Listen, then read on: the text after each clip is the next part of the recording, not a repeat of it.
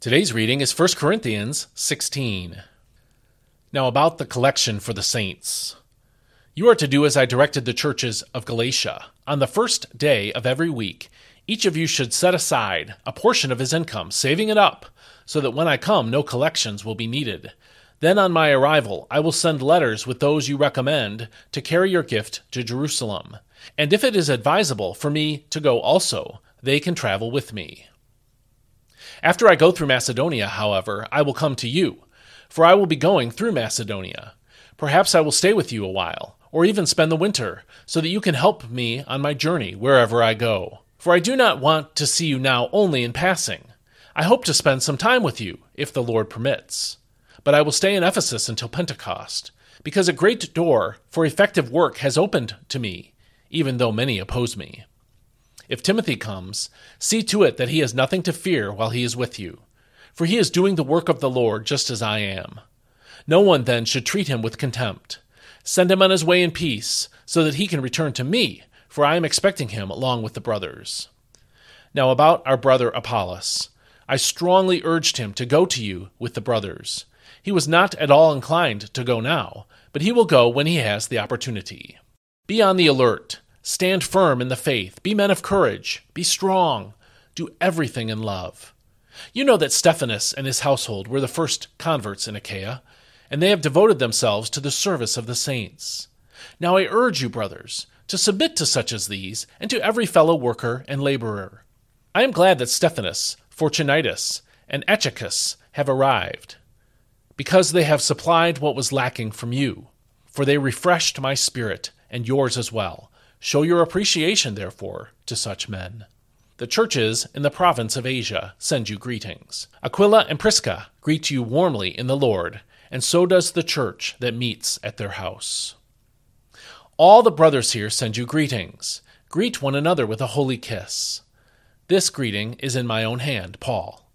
If anyone does not love the Lord, let him be under a curse. Come, O Lord. The grace of the Lord Jesus be with you.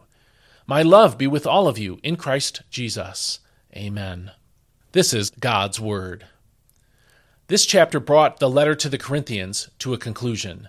Tucked within these final thoughts, Paul said some things about Timothy in verses 10 and 11, and the family of Stephanas in verses 15 through 18 that are worthy of our consideration. Regarding Timothy, Paul wrote, No one then should treat him with contempt. That's verse 11 according to the NIV. The reason? Because he is carrying on the work of the Lord, just as I am, according to verse 10b. Regarding the Stephanas family, Paul commanded the church to submit to such people and to everyone who joins in the work and labors at it, according to verse 16. The reason they should submit is that they have devoted themselves to the service of the Lord's people. We know that the Corinthian church played favorites among the Lord's servants because Paul addressed that favoritism in chapters 1 and 2. This kind of partisanship extended to other servants of the Lord. Given what we know about Timothy from the New Testament, can you imagine treating him with contempt, as verse 11 suggests? Yet that seemed to be a real potential threat for the crazy Corinthians. Likewise, the family of Stephanas devoted themselves to serving God's people, but Paul was concerned that the Corinthians might not submit to them.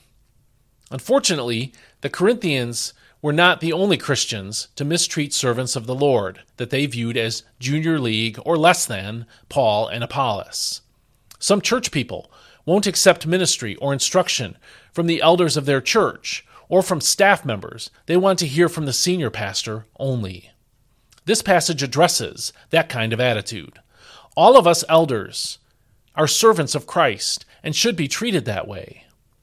If you decide to try another church because your pastor isn't preaching on a particular Sunday, is that treating God's servant with contempt? I think so.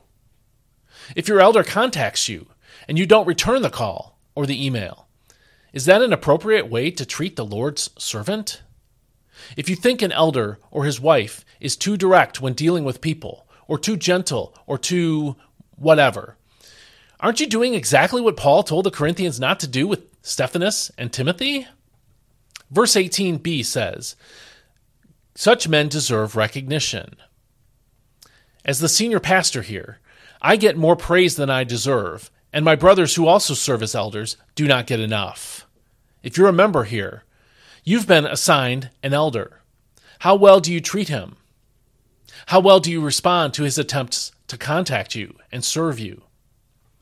How can you show him and his family some love and appreciation now? I hope you'll think about that today and actually do something about it. It's Appreciate Your Elder Day, so reach out and let them know that you care for them and their family and that you appreciate their service to the Lord here. God bless you. I'll see you next time.